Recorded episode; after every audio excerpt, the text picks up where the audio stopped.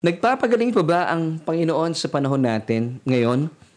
Ano sa palagay mo? Well, ito po yung ating bagong tanong na bibigyan sa atin ng tugon mismo ng salita ng Panginoon. Kaya naman, ano pang hinihintay mo? Samahan mo na kami dito yan sa ating programa.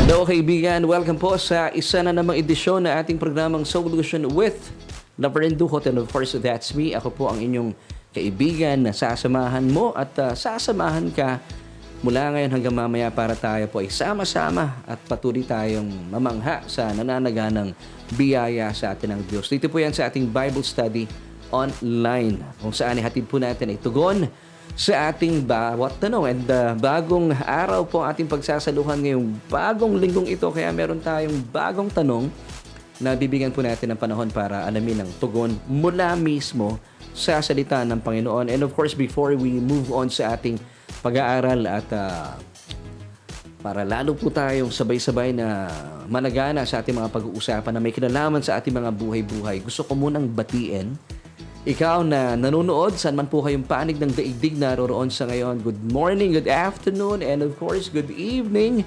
At para naman po sa ating mga kababayan sa buong Pilipinas, Luzon, Visayas, and Mindanao, and uh, of course, not to forget ang ating mga kababayan sa Mega Manila, isang mapagpalat mabiyayang gabi po sa ating lahat dahil tayo po ay sumasa inyo every Tuesday at uh, 7.30 ng gabi. So, uh, maraming maraming salamat for joining me tonight. At kung kayo po ay first time na napadako sa ating programa, welcome po at gusto namin kayong makilala ng lubusan by uh, giving us um, yung chat uh, hashtag first timer o hashtag first time pakilagay po sa ating comment section. Sa gayon ay uh, magkakilandan po tayo ng mas malaliman pa. And of course, pinabati po natin lahat ng ating mga suki, mga kasama natin, mga kaklase natin. Of course, salamat po sa inyong uh, pagtutok. At dalayan ko po na sa kahit maraming minuto tayo po ay sama-samang matuto ngayong gabing ito na kung saan ay napakaganda po na ating uh, mga pag-uusapan sa atin pong pag-aaral na ito. Na binigyan ko po ng magandang title na Does God Still Heal Today?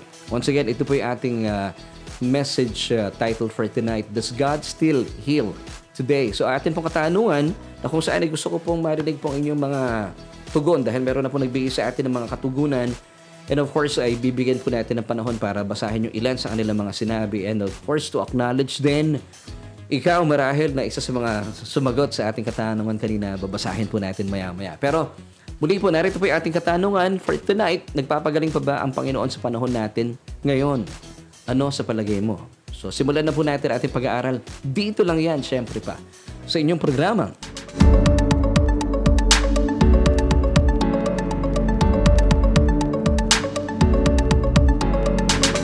Kanina po bago tayo magsimula at uh, kaninang hapon ay uh, minabuti ko po na itanong sa ating mga kababayan, mga ka-Facebook natin ang tanong na ito na nagpapagaling pa ba ang Panginoon sa panahon natin sa ngayon. Siguro hihingi ko yung uh, cellphone kay Mami. And uh, thank you so much for those people who uh, gave us yung kanilang oras at panahon para magbigay po ng tugon sa ating tanong. Salamat po. Babasahin ko na lang yung ilan sa mga tugon po ninyo and uh, of course yung ilang mga pangalan. Salamat kay Brother Danny Sanchez Jr. Sabi niya, the Lord heals yesterday, today, and uh, tomorrow and forever in the name of Jesus. Maraming maraming salamat po. Ngayon din, maraming salamat kay, uh, kay Brother AJ Navales ni Comides. Bago na pangalan niya ni eh, si, si AJ, si Aaron. Yan. Good uh, evening sa iyo, Aaron. Kay Sister Luz Peralta, maraming maraming salamat po. Si Brian Bautista, Sil John Roland Sedaya Tatel II, kay Brother Robert Gallon. Maraming maraming salamat po. Kasama namin siya sa church. And of course, kasama rin natin sa church si Ate Perpetua Barcelo. Yan, maraming salamat po. Si uh, Esther Maresigan din ay nagbigay ng kanyang tugon. Ngayon din po maraming salamat kay Sister Gigi Cristobal Mendoza and beloved Ed Stagara Pelingon, Leonora Dacumos, nandiyan din si Sister Betty Jesus Sanchez. Salamat din kay Brother Willie Wilson Tiongson Laigo all the way from ano pa, Nueva Vizcaya, ganun kalayo pero kasama natin siya sa ating Bible study. Of course, kay Sister Fia Mac, Faith Romeroso, churchmate po namin ang batang ito. Thank you, Faith. And kay Rosemary Casoko, si Pastora Jocelyn Tan, Salamat din kay Sister Sally Jeronimo Rayo and we hope to see you this Sunday. And uh, kay Brother Angelo Buendia Saison, maraming salamat kapatid. Nandiyan din si Sister Norma Vitales from Hong Kong. And uh, kay Pastor Lynn Ruiz, nandiyan din si Sister Leonor Choi, si Nanay Baby Monterola, salamat din kay Sister Corazon Balikas. Amen. Sabi niya, Jesus is our great healer. Ngayon din kay Sister Rebecca Ramirez na, na na-meet ko na siya in person. Yan. Salamat po and we hope to see you soon. Uh, sana po makadalaw kayo uli sa church. Ngayon din kay Sister Amalia Refil Rogon, Sister Nina Santos Valerio, Abic Dadula, at marami pang iba. Alam ko po yung mga sinabi nila sa sa Facebook ay uh, malaking tugon po ito at makakatulong po ito para sa mga kapatiran din natin na naghahanap ng tugon sa ating katanungan na once again, nagpapagaling pa ba ang Panginoon sa panahon natin sa ngayon? Alam niyo po yung katanungan ito ay may iba't ibang kasagutan. Pero yung kasagutan po na hinahanap natin ay patungkol po sa mga pinaniniwalaan ng pangkaraniwang mananampalataya na kung saan, pakinggan niyo po ito ah, dahil marami pa rin po sa mga kapatiran natin sa ngayon ay naniniwala na hindi na po nagpapagaling ang Panginoon dahil ang mga himala ng pagpapagaling ay natapos na sa panahon ng mga disipulo. Well, gusto ko naman po i-acknowledge yung uh, sagot na ating mga kapatiran. Well, maraming maraming salamat. Of course, naniniwala tayo na kung ano man po yung sinasabi ng Biblia, kung ano man pong kapahayagan nito, yun po yung ating pinag-uusapan sa ating programa. Now, gusto ko po i-address ang uh, ating pong pag-aaral na ito. Kung kayo po ay may pinaniniwalaan, marahil ito po yung inyong paniniwalang uh, kinamulatan at uh, for the longest time ay uh, talaga namang niyakap at uh, doon po kayo naglagi sa paniniwalang hindi na po nagpapagaling ang uh, Panginoon dahil ito po ay tinapos na niya sa panahon ng mga disipulo. Well, this message is for you. Huwag niyo po kayong lilipat o mag, uh, ika nga eh, sasabihin niyo, nako, alam ko na yung kwentong to, alam ko na yung pag-aaral na ito. Please give me a chance. Kasi po napaka-importante po nito. Dahil alam ko po, magkakaroon po tayo ng isang uh, magandang pag-uusap kung kayo po ay isang tao na talaga namang hindi nawawala ng karamdaman, at pangkaraniwan ay marahil ay nagtatanong na kayo sa Diyos, bakit ganito ang aking kalagayan? Tila hindi ako nananagumpay, tila hindi na ako mawalan-walan pa ng ah, sakit at karamdaman at tila nadaragdagan pa. Well, kung isa po kayo sa mga kapatiran na nararanasan ng ganitong kalagayan sa buhay, this message is for you. Kung meron po kayong kakilala na tila tinanggap na lamang po sa kanilang sarili na ganito na lang talaga ang buhay ko, mananatili ako sa banig ng karamdaman, Well, this message is also for you. So kung meron po kayong mga kaibigan, kakilala, mga kapamilya, well, napakaganda po na ating pag-uusapan. Please paki-share yung ating programa nang sa gayon ay mabuksan po ating isipan sa kung totoo bang nagpapagaling pa ang Panginoon sa panahon natin sa ngayon. Samantala, gusto ko po munang ibahagi po sa inyo kung kayo po hindi namin nakasama nitong Sunday sa ating online worship celebration dahil marami po nagsasabi, ah, Pastor, bakit wala na tayo sa Facebook? Yes, wala na po tayo sa Facebook because of uh, mga certain changes na naganap nitong uh, August 28. At tayo po ay matatagpuan na every Sunday at 11 in the morning via our YouTube channel. So please, punta po kayo sa ating YouTube channel, Solution. Yes, Solution Grace uh, Church. I think yun po yung ating YouTube channel. Yes. So sa mga nagtatanong, nasa YouTube na po tayo. And pag-usapan po natin yung atin pong mga tilalaki last Sunday na kung saan ay kung bakit po hindi nararanasan ang uh, pagtanggap ng uh, mga kaalwahan ng buhay. Tinalahay po natin ito last Tuesday at bakit hindi po nagmamanifest sa mga pangakong inilaan na sa atin ng Diyos. Ito naman last Sunday, it's because of unbelief. Yes, it's because of unbelief or kawalan ng paniniwala. Kanino at saan? Kay Kristo at sa kanyang mga tinapos na gawa doon sa krus ng Kalbaryo. Alam niyo po, ang atin pong key verses last Sunday, ay matatagpuan sa Mark chapter 6 verses 1 until 6 na kung saan ay uh, nang pumunta po ang Panginoon Heso Kristo sa kanyang bayan, nakakalungkot bagaman nakita po ng kanyang mga kababayan ang uh, ang kanyang karunungan, na maalas po nila, ang mga mahimalang pagkilos sa kanyang mga kamay, pero sa kabila po nito, they were offended at Him. Hindi po sila natuwa, hindi sila naging proud. At uh, sa katotohanan na nakakalungkot pong mga sumunod na pangyayari ay Iilan lang po sa kanyang mga kababayan ang nakatanggap ng kagalingan mula sa ating Panginoon Heso Kristo. Now, bakit po kaya? Now, sabi po ng Mark chapter 6, verse 5, Now, Jesus could do no mighty work there, except that He laid His hands on a few sick people and healed them. Now, what was the reason kung bakit po iilan lang ang mga nakatanggap ng makapangyarihang pagkilos ng mga kamay ng ating Panginoon sa kanyang bayan according to Mark chapter 6 verse 5. Now the answer is found in the following verse which is verse 6. Still with Mark chapter 6. Basahin po natin.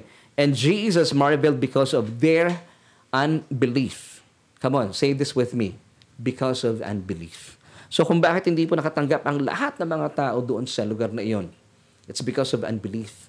Now, meron po mga teachings sa ngayon sinasabi nila kung bakit daw po hindi pinapagaling ng Diyos ang lahat ng tao dahil nga daw po minarapat ng Diyos na ang ilan po ay magkasakit, may sakit, o ilan po ay gumaling lang. Now, that is unbiblical. Now, the answer to this question, bakit po ilan lang ang mga nakatanggap mula po sa bayan ng ating Panginoon in Mark chapter 6 verse 5, once again, the answer is found in verse 6, still with Mark chapter 6, It's because of their unbelief. Sa Tagalog ay kawalan ng paniniwala. Kanino at saan?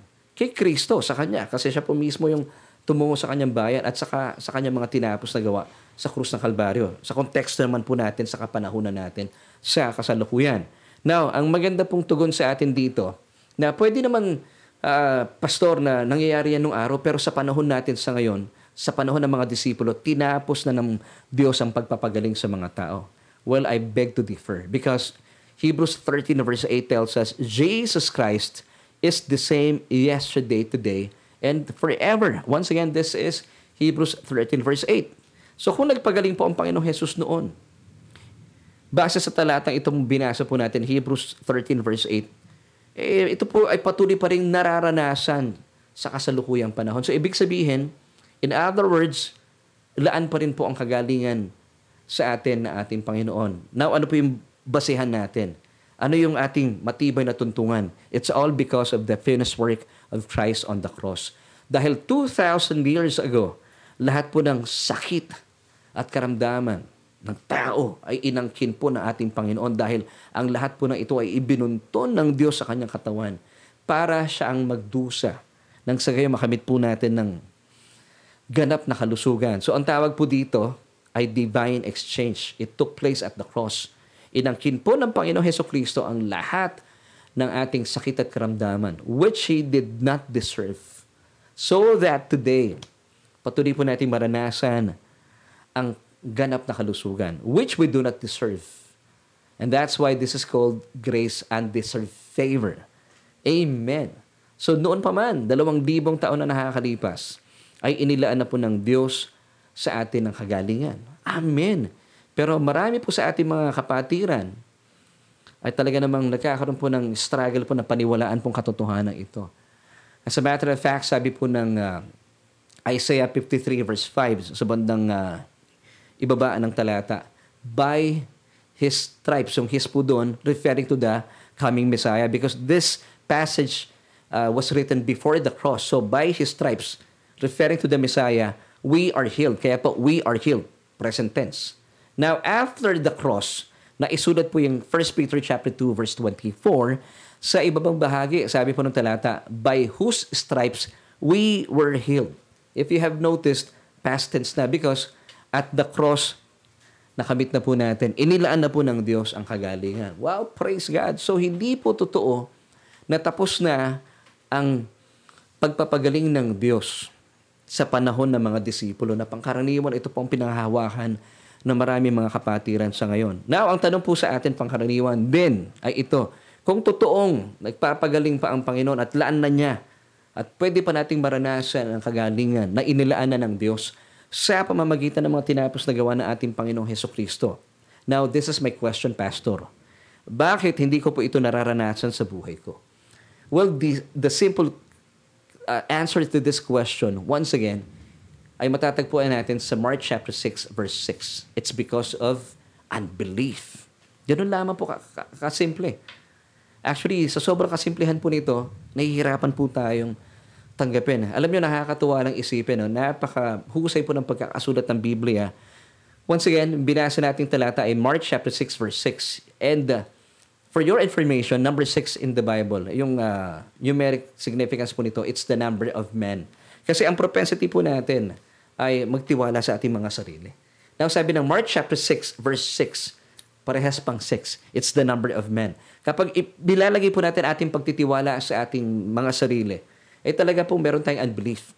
Hindi natin madaling papaniwalaan si Kristo at ang kanyang mga tinapos na gawa sa krus ng Kalbaryo. So this is unbelief. Kawalan ng paniniwala kay Kristo at sa kanyang mga tinapos na gawa sa krus ng Kalbaryo. Eh bakit po kaya may unbelief? It's because hindi po natin napapakinggan ang tunay na ipinapahayag sa atin ng Ebanghelyo. Ang akala po natin, ang Ebanghelyo po ay nakatutok sa ating kakayahan sa pagkilos at paggawa at pagtupad sa kautusan. Well, basically, ang kautusan po, the old law-keeping covenant, hindi po yan ang gospel. The gospel, according to St. Paul or according to Apostle Paul, in 1 Corinthians chapter 2 verse 2, sabi niya, For I decided to know nothing. Wala na siyang inalam pang ibang bagay. It's all of Jesus and His finished work on the cross. Once again, that's 1 Corinthians chapter 2 verse 2. So ang ibig sabihin ng ng uh, ebanghelyo, it's referring to Jesus Christ and uh, to His finished work on the cross. Dahil po sa mga tinapos na gawa ng ating Panginoon Jesus sa krus ng Kalbaryo, kasama po sa kanyang mga pinagbayaran ang atin pong lubusang kagalingan at kalusugan. Doon, sa krus ng Kalbaryo, nangyari po yung tinatawag, once again, divine exchange na kung saan inangkin po ng Panginoong Heso Kristo ang mga bagay na hindi mabubuti. Kasama po dito, of course, pinag-usapan natin last Tuesday, ang uh, kahirapan ng buhay, at today, uh, atin pong uh, concentration ay sa kagalingan or healing. Kasama rin po, inangkin po ng Panginoon Heso Kristo lahat ng sakit at karamdaman ng tao para maangkin po ng sino mang mananampalataya sa Kanya, sa Panginoon Heso Kristo, ang lubusang kagalingan at kalusugan. Which of course, once again, we do not deserve. And that's why this is called grace. Kaya nga po ang Ebanghelyo ay biyaya mismo. Grace is not a doctrine. Grace is the gospel. Amen.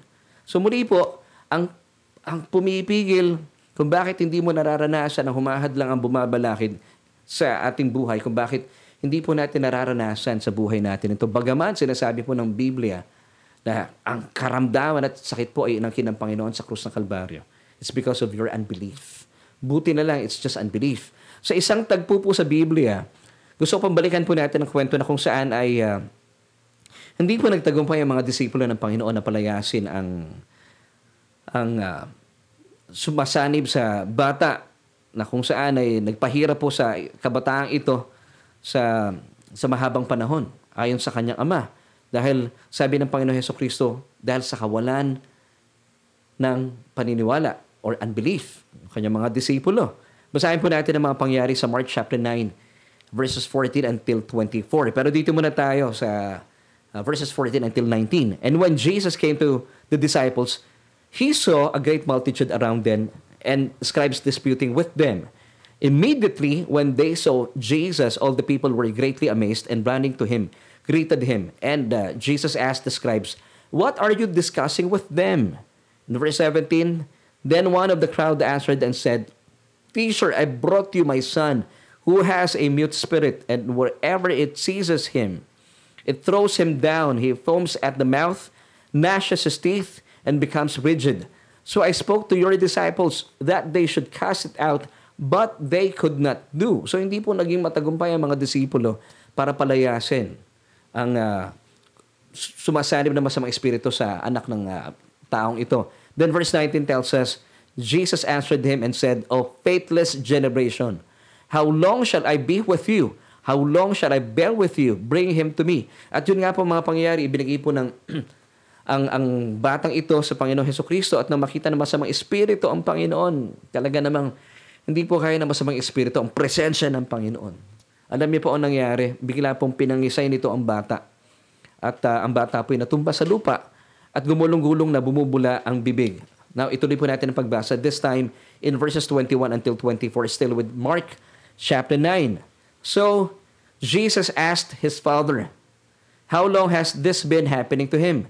And he said, From childhood. And often He has thrown him both into the fire and into the water to destroy him.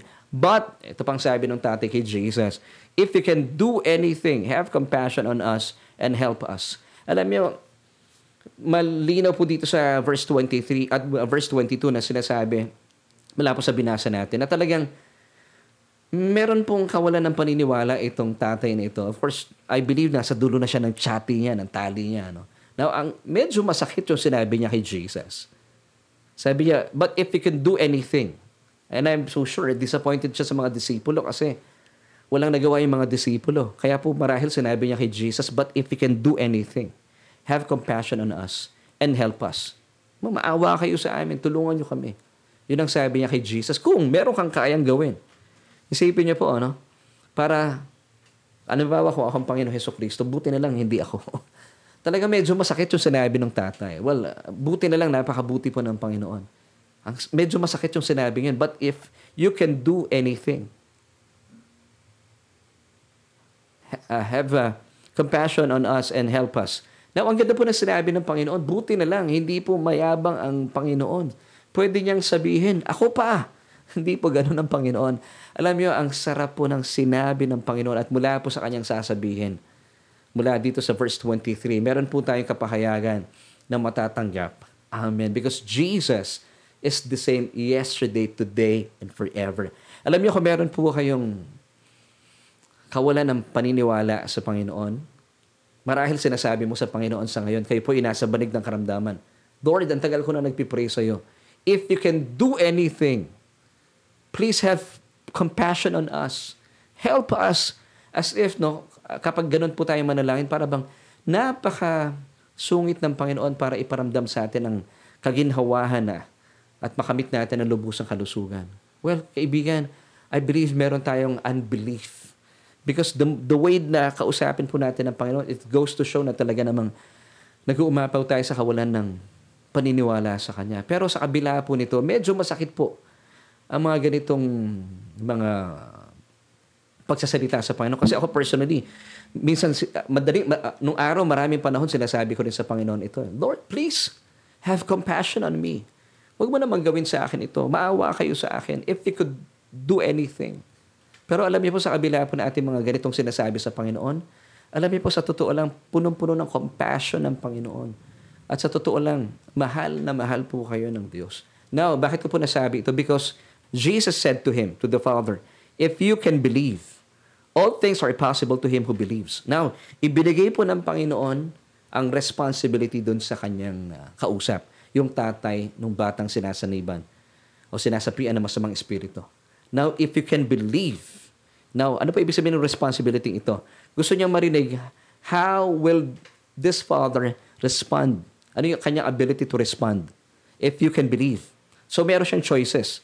Pwede siyang maniwala o hindi maniwala. Ganun din po tayo sa panahon natin sa ngayon. Pwede tayong maniwala, pwedeng hindi. Ako po, I respect those Christians na hindi naniniwala. Kung naniniwala po ko at paniniwala ninyo na tapos na ang mga himalang pagpapagaling ng Panginoon sa panahon ng mga disipulo, well, nire-respeto ko po kayo. Pero sabi ng Panginoon dito, and I believe He is also giving you the responsibility. If you can believe. So pwede pala tayong maniwala. Now, ano po yung ating ability to respond? So, ano ating response? Will you believe or not believe? Maniniwala po ba kayo o mananatili kayo sa inyong unbelief? Now, muli po basahin natin sa pagpapatuloy, sabi ni Jesus, All things are possible to him who believes. Lahat ng bagay, all things, hindi po iilang bagay lang. All things are possible to him. Kanino? Ito sa kanyang binigyan ng responsibility. If you believe, all things can happen to you. Now, ano pong sagot ng tatay? Ang ganda po ng sagot niya. And he was very honest sa kanyang sagot. Basahin po natin verse 24 this time. Immediately, sa Tagalog kaagad-agad, the father of the child cried out and said with tears, and I believe nung sinabi po ito ng Panginoon sa kanya, if you can believe, siguro na-realize niya, sabi ng tatay niya, oh, may pag-asa pa.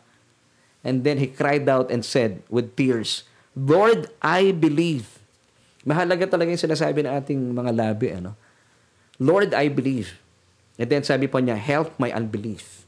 If you remember, sabi po ng 2 Corinthians 4.13, For we, have having the same spirit of faith, sa lumang uh, panahon ng mga kapatiran natin, they believed and they spoke. Sa panahon natin today, we also believe and therefore we speak. So mahalaga. Ang ganda po ng ginawa ng tatay dito. He said, I believed. Lord. And then he said, help my unbelief. So maganda po ito. So sa tingin po ninyo, ano po ang napakagandang mensahe na ihinatid sa atin ng Panginoon? Kikilalanin po niya ang iyong paniniwala sa Kanya. But He's giving you the responsibility. How would you respond to Him? Sabi muli ng Panginoon, if you can believe. So we have two choices, kaibigan. Kung kayo po ay nasa banig ng karamdaman sa ngayon, you have two choices. Mananatili po ba kayo sa inyong unbelief? Or, sabi ng Panginoon, if you can believe, it's uh, all things are possible to those to him who believe. So meron tayong choice. Amen. Now, ang ganda po ha, basa ayon sa muli sa inyo Mark 9:23, Jesus said to him and Jesus is also telling this to you. Kung isa po kayo sa mga may karamdaman at nakahiga ngayon sa banig ng karamdaman, Mark chapter 9 verse 23 is for you. Jesus said to him, if you can believe, all things are possible to him who believes. Now, ito po mismo ang tugon sa atin ng uh, ito po ang uh, magandang tugon sa ating katanungan sa ngayon. Nagpapagaling pa ba ang Diyos sa panahon natin sa ngayon? Ano sa palagay mo? Well, sagot po ng Panginoon, we have two choices. Manatili po kayo sa inyong unbelief or, sabi ni Jesus, if you can believe, all things are possible to him who believes. Now, kung matagal na pong panahon kayong nakaratay sa banig ng karamdaman, I believe kung bakit hindi po tayo nararana, hindi po natin nararanasan ng lubusang kagalingan, it's about time na pakawakan po natin ang sinasabi ng Panginoon. If you can believe, all things are possible to him who believes. That's Mark chapter 9 verse 23. Alam niyo, ang ganda po ng response ng tatay dito sa ating kwento. Nung sinabi niya sa Panginoon in verse 24, Immediately the father of the child cried out and said with tears, Lord, I believe, help my unbelief. Amen. So, mainam po na buksan po natin ating mga labi. Sabihin natin, Lord, I believe. Eh, pastor, di, eh, ah, naglalaban sa isipan ko eh. Well, nagsisimula pong pananampalataya. Simulan na po natin sa ating mga labi. Lord, I believe. And then, ang ganda po na ginawa ng tatay dito. Naging honest po siya sa Panginoon at sa kanyang sarili. Of course, ma- kasi marahil yun lang yung first time lang nagkakita, ng Panginoon. So, inaamin niya sa Panginoon yung kanyang kakulangan. Kasi pagkasabi niya ng, Lord, I believe. And then he said also, Lord, help my unbelief. Panginoon. Tinawag na niyang Panginoon ang Panginoon. And then sabi niya, tulungan mo ako sa kawalan ko ng paniniwala sa iyo. Now, maganda po inaamin natin sa Panginoon ang ating kahinaan, ang ating kawalan. Dahil sa atin pong kahinaan, doon po dumadaloy at doon po natin mararanasan ng ganap ang kapangyarihan ng ating Panginoon. Amen. 2 Corinthians chapter 12 verse 9, And he said to me, My grace is sufficient for you, for my strength is made perfect in weakness. Therefore, most gladly, I will rather boast in my infirmities that the power of Christ may rest upon me. So, if you want the power of Christ may rest upon you, aminin po natin sa Panginoon, Lord, help my unbelief. Kasi po, minsan talaga yung ating unbelief ay suma, na, ano yan eh, umuugat na eh. Dahil for the longest time, eh, ito yung nakagistan po natin, nasabi sa ating mga narinig na katuruan, tapos na ang pagpapagaling ng Diyos sa panahon ng mga ng mga disipulo. Nagkalat po itong teaching na ito. Kaya sa panahon natin sa ngayon, kung kayo ay may karamdaman, pinahintulutan niya ng Diyos sa inyo, marahil binigay yan ng Diyos sa inyo yan para lalo kayo mapalapit sa Diyos. Hindi po iyan biblical. Hindi po pwede magbigay ng sakit ang Diyos. Hindi po mabuti ang sakit. James chapter 1 verse 17, lahat po ng mabubuting bagay at sakdal na kaloob ay galing sa Diyos. Hindi po hindi po mabuti ang sakit. Hindi rin po sakdal na kaloob ang karamdaman. Ngayon, kung may kakatok po sa inyong pintuan, dito po kasi yung pintuan namin, kaya napag-ganito ako. Kumakatok, halimbawa, from Lazada, from Shopee. Lazada, kumakatok sa inyo, sabihin sa inyo, oh, may, may kumatok sa inyo, sabihin sa inyo, meron pong padala sa inyo, then binanggit ang pangalan mo, sakit.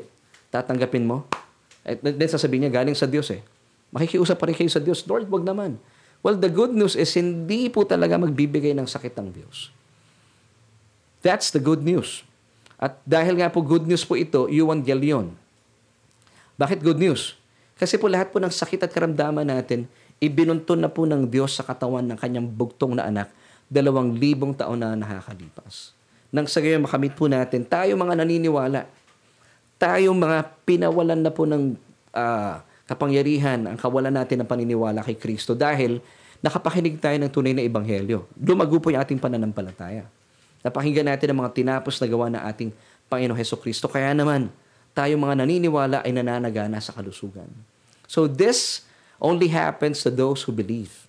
Nangyayari lamang po ito sa mga naniniwala kay Kristo at sa kanyang mga tinapos na gawa sa krus ng Kalbaryo. Now, kung atin pong babalikan ang mga tagpo sa ating kwentong pinag-uusapan at pinag-aaralan, alam niyo po, maganda po natin makita rin ang kapahayagan dito dahil sa pasimula po na ating mga nabasa kanina, sinimulan po natin in Mark chapter 9, verses 14 until 24 po ito. Sa panimulang pagbabasa natin kanina, ay makikita natin in verse 17 kung paano po kinilala nung tatay nung batang sinapian ang Panginoong Heso Kristo. Malaking kaibahan. Nung una po nilang pagtatagpo, ang pagkilala lamang po nung tatay na ito sa ating Panginoon ay isa lamang pong guro. Now, basahin po natin Mark chapter 9 verse 17. Then one of the crowd answered and said, Teacher, I brought to you my son who has a mute spirit. So dito po in verse 17 ng Mark chapter 9, once again, paano po niya itinuring ang Panginoong Heso Kristo? Just a teacher. Yun lamang po ang kanyang pagkakilala. Samantala, sinabi ng tatay sa Panginoong Heso Kristo, kasi siya yung nasa dulo na ng kanyang, ng kanyang buhay, sabi niya, But if you can do anything, please have compassion on us. Help us. Kasi syempre, no, desperado na yung tatay na ito, mahal na mahal niya ang kanyang anak. Now, nung sinabi niya po ito, medyo hindi masarap pakinggan para sa ating Panginoon Heso Kristo. Pero napakaganda po ng response ng Panginoon. Now, ano pong response ng Panginoon? In Mark chapter 9, verse 23 this time. Jesus said to him, If you can believe, all things are possible to him who believes. And then immediately, nagbago na po yung kanyang pagkilala sa kanyang dating kinikilalang teacher na si Jesus. Nabasahin natin, ano pong pagbabago? Verse 24, Immediately the father of the child cried out and said, with tears, Lord, I believe, help my unbelief. So balikan po natin ha. And I want you to see the difference. Kung bakit siya may unbelief kanina. Because tinuring lang po niya ang Panginoon sa kanilang unang pagkikita marahil bilang isang guro. Marami po sa atin sa ngayon, mga mana ng palataya. If you only see Jesus as your teacher, ay talagang hindi po mamumukadkad ang iyong relasyon bilang uh, anak sa ating Ama sa langit. Kasi tinitingnan mo lang ang kanyang bugtong na anak bilang guro mo. Now, basahin po natin Mark chapter 9 verse uh, 17. Teacher, I brought you my son who has a mute spirit. Samantala sa Mark chapter 9 verse 24, nagkaroon na po ng pagbabago. From teacher, kinilala na po niya si Jesus bilang Panginoon. Basahin natin, Lord, I believe, help my unbelief. Because, kasi sinabihan niya ang Panginoon eh, if you can do anything, have compassion on us, help us. Then sabi ni Jesus, if you can believe, all things are uh, possible to him who believe. Now, talaga namang natunaw yung puso niya. So, sabi niya, napaiyak na siya dito and then, that's the time he said, Lord, so, kinilala na niya. Hindi lamang pala teacher yung kaharap ko. Of course, Jesus teaches us. Amen. But do not forget, first and foremost, na siya po inilaan ng Diyos para ating maging Panginoon at tagapagligtas. Wow! Amen. Lord, nakita na niya. Hindi lamang dapat niya tinuturing na guro ang kanyang kaharap bagkos isang Panginoon. At kapag Panginoon, ibig sabihin, ang maghahari sa kanya, ang kapangyarihan ni Kristo, hindi ng mga demonyo.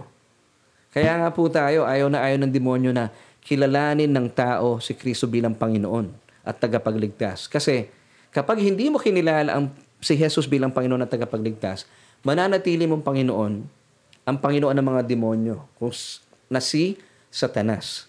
O, delikado yun.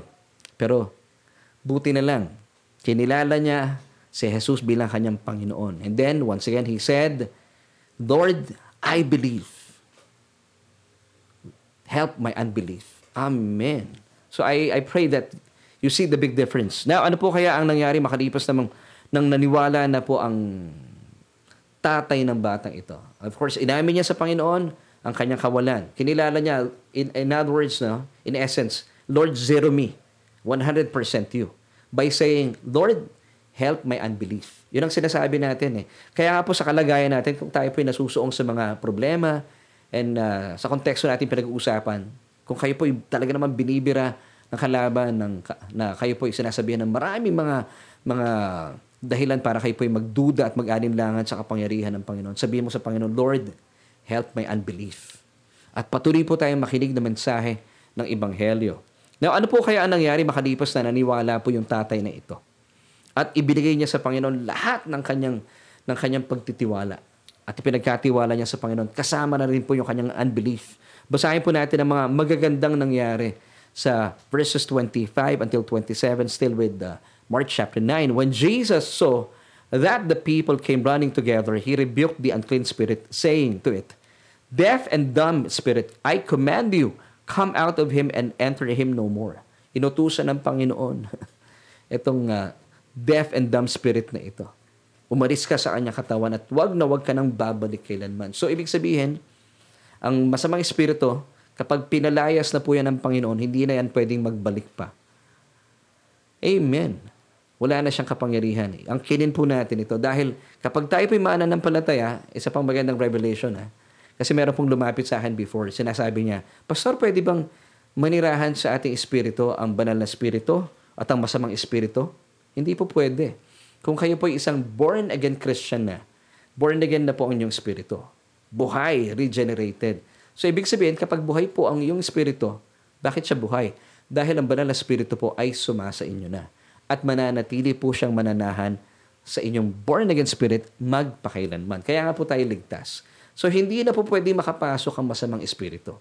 Yun pa isang napakagandang kapahayagan. Now, Nabasa natin yung verse 25 kanina. Inutusan po ng Panginoon at sabi niya, hindi ka na magbabalik dito kailanman. Then, verse 26, the Spirit cried out, convulsed him greatly, yung bata dito ang tinutukoy na him, and came out of him, and he became as one dead, so that many said, he is dead. But, verse 27, this is good news, hindi po namatay yung bata. Jesus took him by the hand and lifted him up, and he arose. Ang ganda talaga. Napakabuti ng Panginoon. Akala nung iba patay na yung bata, hindi po Isipin mo, ha? ang Panginoon at ating tagapagligtas, siya pa po ang uh, kumuha sa kanyang mga kamay. Be, uh, at siya po, he lifted him up and uh, siya po ay talaga namang tumayo sa kanyang kinalalagyan. Wow! Ito po ang Diyos sa ating pinaglilingkuran. Amen. Amen. At uh, di ba, napakainam po, ano? Ang dami natin nakita mga kapahayagan mula po sa ating mga pinag-usapan. So, bilang pagtatapos, balikan na po natin yung ating uh, question for today. Nagpapagaling pa ba ang Panginoon sa panahon natin ngayon? Ano sa palagay mo? Well, the answer is, wag, uh, gusto ko pong kausapin, alam ko marami po sa atin ngayon. Ginamit ko po yung tanong na ito is for uh, yung ating mga kapatiran na hindi pa masyado maalam sa biyaya. Now, I've got good news for you. Kung ikaw ay isa sa mga kapatiran na nakamulatan po ang katuruan na ang Panginoong Jesus ay hindi na nagpapagaling sa panahon natin sa ngayon dahil ayon sa iyong natutuhan sa iyong church ay tapos na ang mga himalang pagpapagaling ng Panginoon sa panahon ng mga disipulo. Well, I've got good news for you.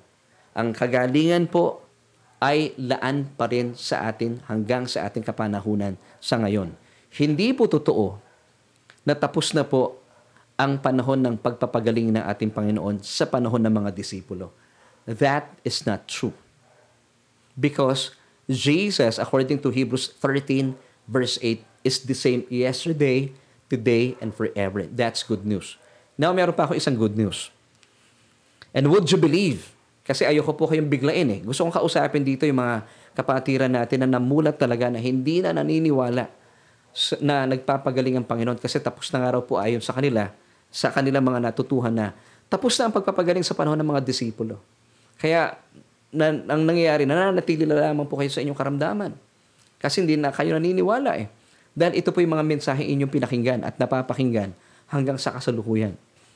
Well, pwede natin sabihin ligtas po kayo. Pero ang masama dito, hindi po ninyo nararanasan even po ang kaligtasang inilaan na sa inyong katawan ng Panginoon. Because the greatest blessing that we have, una po yung ating kaligtasan. Pangalawa, inilaan po ng Diyos sa atin ang ating kagalingan. Naku, greatest blessing po ito. Pangalawa po ito sa ating kaligtasan. Physical healing. Amen. So meron po akong mabuting balita pa para sa inyo. Alam niyo po sa totoo lang, dahil nga po sa mga tinapos na gawa ng ating Panginoong Heso Kristo sa krus ng Kalbaryo, talaga namang mai-in love po kayo dito. At ang kinakausap ko po this time, ah, yung mga kapatid natin na talagang hindi po sanay sa mensahe ng biyaya. Marahil, once again, kayo po ay nakagisnan ninyo ang mga katuruan na hindi, tapos na ang mga himalang kagalingan sa panahon ng mga disipulo. Ayoko po kayong biglain, pero ito po yung second good news ko para sa inyo. Niniwala po ba kayo na inilaan na po, matagal nang inilaan sa atin ng Diyos ang kagalingan? Anong basis po natin? This were possible or this healing was made possible through the finished work of Christ on the cross. Kasi ang konteksto po na pinag-uusapan natin, nakatuon tayo sa larangan ng kagalingan, healing. So yung healing po, praise God, and this is good news, inilaan na po ito sa atin ng Diyos. Dalawang libong taon na nakakalipas. Bottom line, basis natin, finished work of Christ on the cross. Because doon po sa krus ng Kalbaryo, inangkin po lahat ng Panginoong Heso Kristo ang ating mga sakit at karamdaman, which He did not deserve. So that today, we may enjoy the goodness of life. Na kung saan tayo po ay nararanasan natin ng lubusang kagalingan at ganap na kalusugan, which we do not deserve. And that's why this is grace and deserved favor. Amen. Dahil po sa totoo lang, gaya po na sinabi ko kanina, bakit po ito sobrang good news? In Isaiah 53 verse 5, sa ibabang bahagi po ng talatang ito, sabi nung talata, By His stripes, yung His po dito, referring to the coming Messiah. Because Isaiah 53 verse 5 was written before the cross. So by His stripes, referring to Jesus the Messiah, you are healed. Kaya po are present tense pa. But after the cross, mababasa po natin in 1 Peter chapter 2 verse 24, sa huling bahagi, iba na po ang pagkakasulat. By whose stripes you were healed. Past tense na. Dahil po nakamit na po natin ang kagalingan. Amen. By whose stripes? Sa kanino mga sugat? Sa mga sugat na tinamasa ng Panginoong Jesus sa krus ng Kalbaryo. Basahin po natin ang kabuuan po ng talata. 1 Peter chapter 2 verse 24 who himself bore our sins in his own body on the tree. So hindi lamang po ang mga kasalanan natin ang inangkin na ating Panginoon Heso Kristo sa krus ng Kalbaryo. Having died to sins might live for righteousness, kundi po kasama po ang binagbayaran ng Panginoon Heso Kristo ang ating kalusugan. And that's why sabi ng huling bahagi ng talata, by whose stripes you were healed. And I've got good news for you. Pangatlong good news po ito.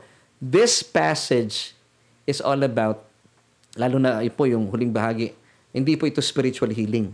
Ito po ay physical healing. Kasi many um, preachers nowadays, sinasabi nila ang 1 Peter chapter 2 verse 24, it's all about spiritual healing. Hindi po. Na tayo daw po pinagaling sa ating uh, sa ating espiritu. Hindi po. Ang atin pong espiritu hindi po pinagaling. Binuhay na maguli. Kaya nga po ang tawag sa atin ay born again. Nagkaroon tayo ng born again experience. Regeneration, it's an act of God where a spiritually dead person like us before. Tayo po ay nabuhay na maguli. It's an act of God, pagkilos ng Diyos. So hindi po ito spiritual healing.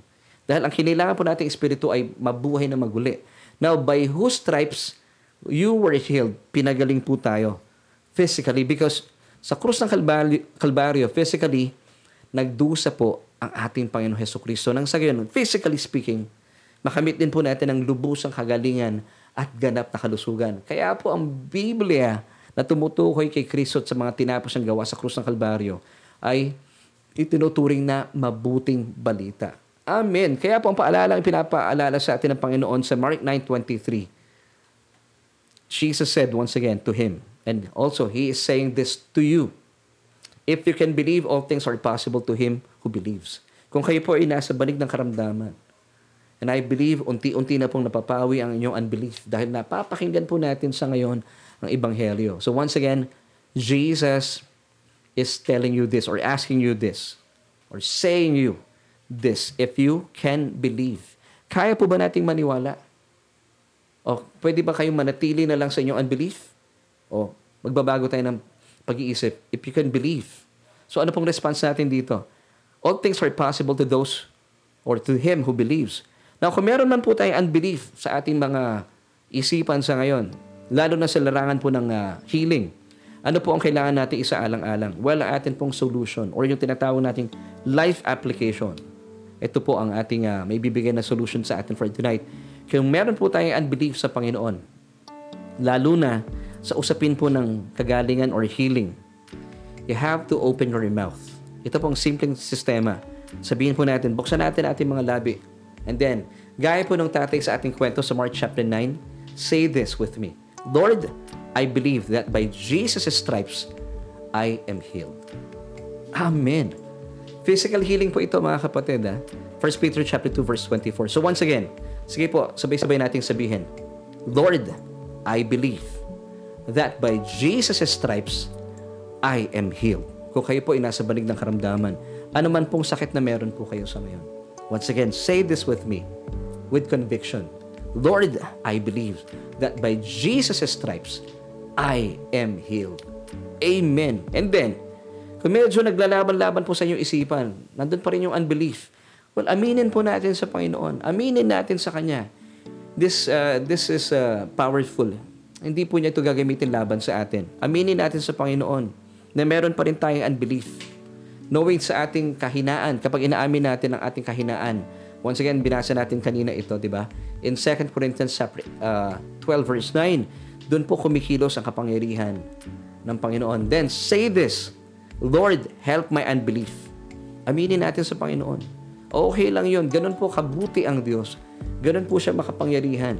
Ibig sabihin, sinasabi natin in essence, Lord, zero me, 100% you. So, I'm using your faith to believe. Lord, help my unbelief.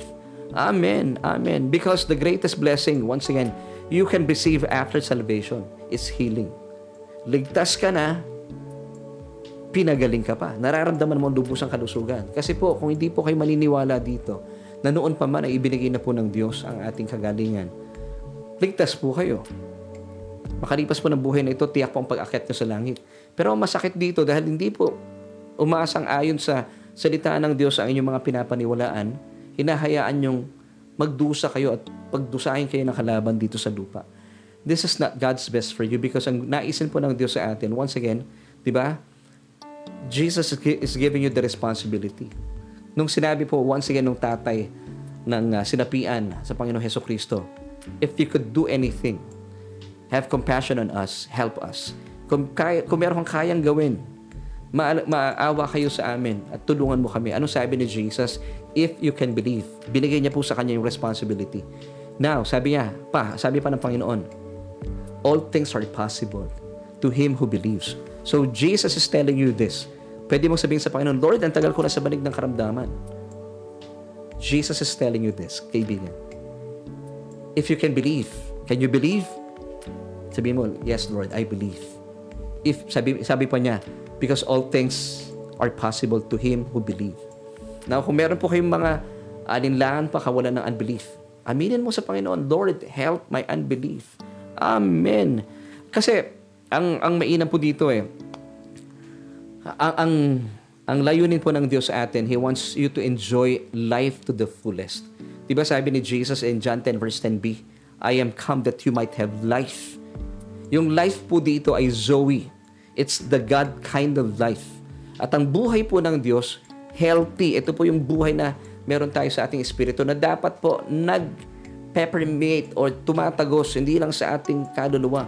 Kasi pag tumagos po ito sa ating kaluluwa, ibig sabihin, pinaniniwalaan mo at dahil po pinaniniwalaan mo, napapawi na po yung unbelief, magmamanifest po ito sa inyong physical na katawan. So, this is God's best for you. Kung gaano po kalusog na yung spirito, ganoon din po, malusog na malusog ang inyong kaluluwa dahil pinapaniwalaan mo. Ang manifestation po ng kalusugan ng inyong spirito at ng inyong kaluluwa ay ang kapahayagan po nito ay makikita sa ating physical na katawan. And this is God's best for you. And that's why, sabi po ni Apostle John kay Gaius at sa atin in 3 John chapter 1 verse 2, hindi pa po tayo tapos. Beloved, I wish above all things that you may prosper and be in health even as your soul prospers. So the more po nagpa-prosper yung ating, yung ating soul, dahil kinikilala po natin yung mga nangyari sa ating espiritu. Na healthy yung ating espiritu dahil buhay na buhay, born again.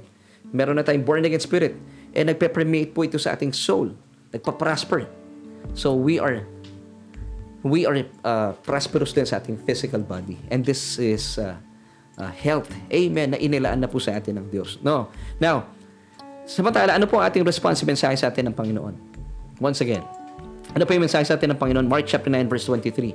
Jesus said to him, If you can believe, all things are possible to him who believes. Now, mananatili po ba tayo sa ating unbelief? Magiging passive na lang po ba tayo? Kaya pala hindi ka na nagpe-pray at tatanggapin mo na lang uh, na ang paniniwala na hindi na nagpapagaling ang Panginoon. Kung ako'y may sakit sa ngayon, kalooban ito ng Panginoon. Well, the truth is, hindi po kalooban niya ng Diyos. Mananatili po ba kayo sa inyong unbelief? O tatanggapin na inilaan na po ng Diyos ang kagalingan 2,000 years ago? Now, all you have to do is just believe and then receive it by faith. Maging, magkaroon tayo ng active faith. Amen. So the more po kayo nakakapakinig ng Ebanghelyo, lumalago po yung ating pananampalataya. So you have two choices. If you can believe, because all things, muli po sabi ni Jesus, are possible to him who believes. So, two choices. Magiging passive na lang po ba kayo? Wala kayong gagawin. Mananatili kayo sa inyong mga nakagis ng maling katuruan or magiging active tayo. Believing that all things are possible to him who believes. Amen. At kapag ito po ang ating pinanindigan, matitibag po ang anumang kawalan ng paniniwala or unbelief sa ating mga buhay. Amen.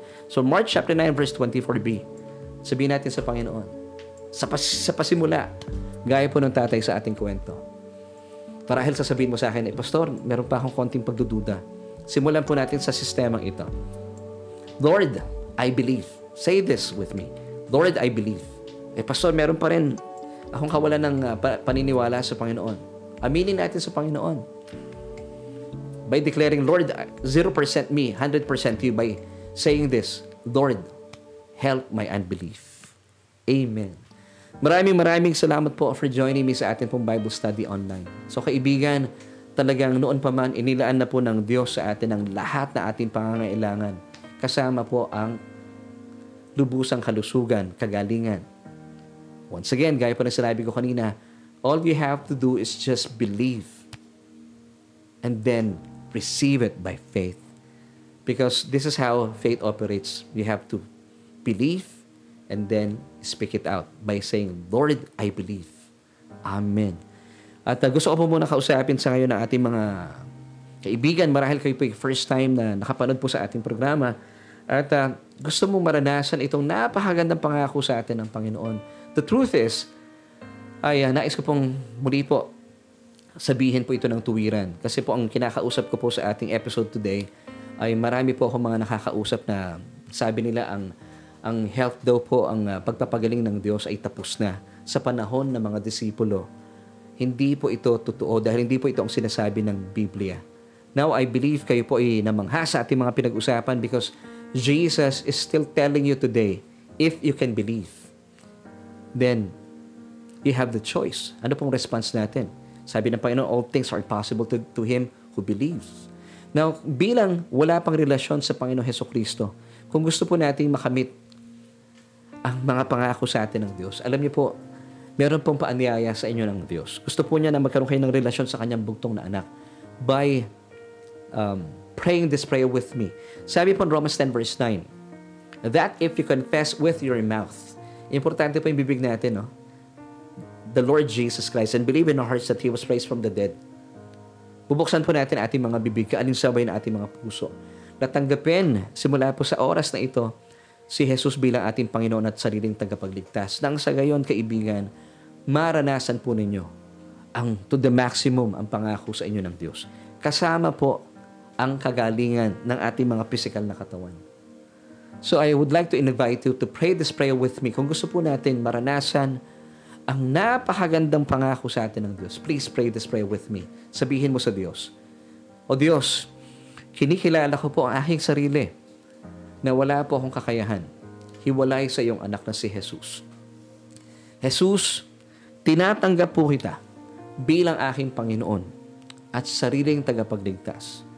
Dahil naniniwala po ako na doon sa krus ng Kalbaryo, sa iyong pagdurusa at kamatayan, Inangkin mo lahat ng aking mga kasalanan. At salamat aking Ama dahil inilaan mo na sa akin ang kapatawaran, kaalinsabay ng kaaluhan ng buhay at kalusugan ng aking katawan. Salamat po na ang aking pangalan ay nakasulat na sa aklat ng buhay. Amen at amen. Well, kaibigan ko, isa po kayo sa mga nanalangin na panalangin ito. Panghawakan po ninyo, hindi lamang po kayo ligtas. Pinagaling pa kayo sa inyong mga sakit at karamdaman. Now, all you have to do, since ito po inilaan na sa atin ng Diyos, at ito po ay laan po ang kanyang pagpapagaling sa atin, all you have to do, just believe and receive it. Amen.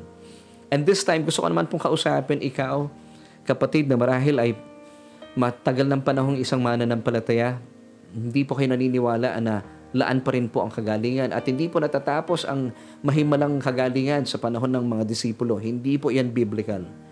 Because dahil mahal na mahal kayo ng Diyos, naisan po niya na maranasan mo ang lubusang kalusugan. Ngayon, gusto ko po kayong ipag-pray. Gusto ko po kayong samahan sa panalangin at angkinin po natin ang mabuting balitang ito.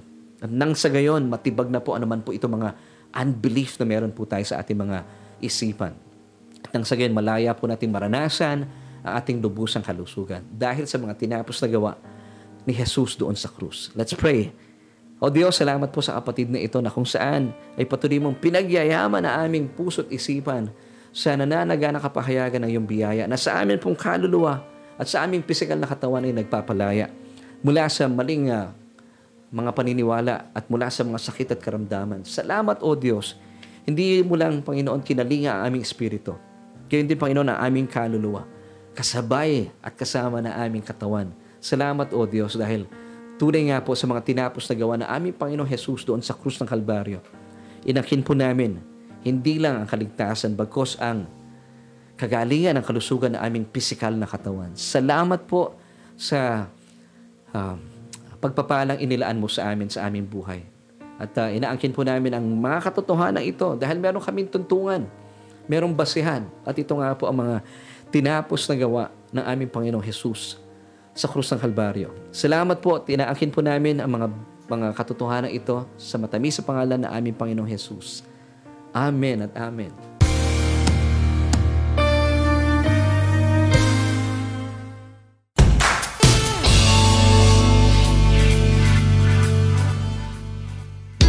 Well, kaibigan, maraming maraming salamat po for joining me tonight. Isa na naman pong edisyon ng ating programang Solution with Laverne Dukot ang sumainyo ngayong araw pong ito. At uh, kung kayo po ay napagpala at naniniwala sa ating mga pinag-uusapan, pwede po ba akong maglambing po sa inyo, pakishare yung ating programa nang sa gayon ay hindi lamang po tayo napapagpala, hindi lamang po tayo nabubuksan ating isipan, hindi lamang po tayo namamangha sa nanana- nananaga ng biyaya at uh, hindi lamang po tayo napapalaya because sila din po ating mga kakilala, kaibigan at mga kapamilya uh, sa pamagitan po ng pagbabahagi po ng ating uh, programa sa kanila. So once again, sa ngalan po ng aking buong pamilya, kami po ay nagpapasalamat for joining us tonight at uh, nais ko pong iwan sa inyo ang uh, isang napakagandang talata mula sa 3 John chapter 1 verse 2 Beloved, ikaw yan, I wish above all things that you may prosper and be in health, even as your soul prospers. Bye!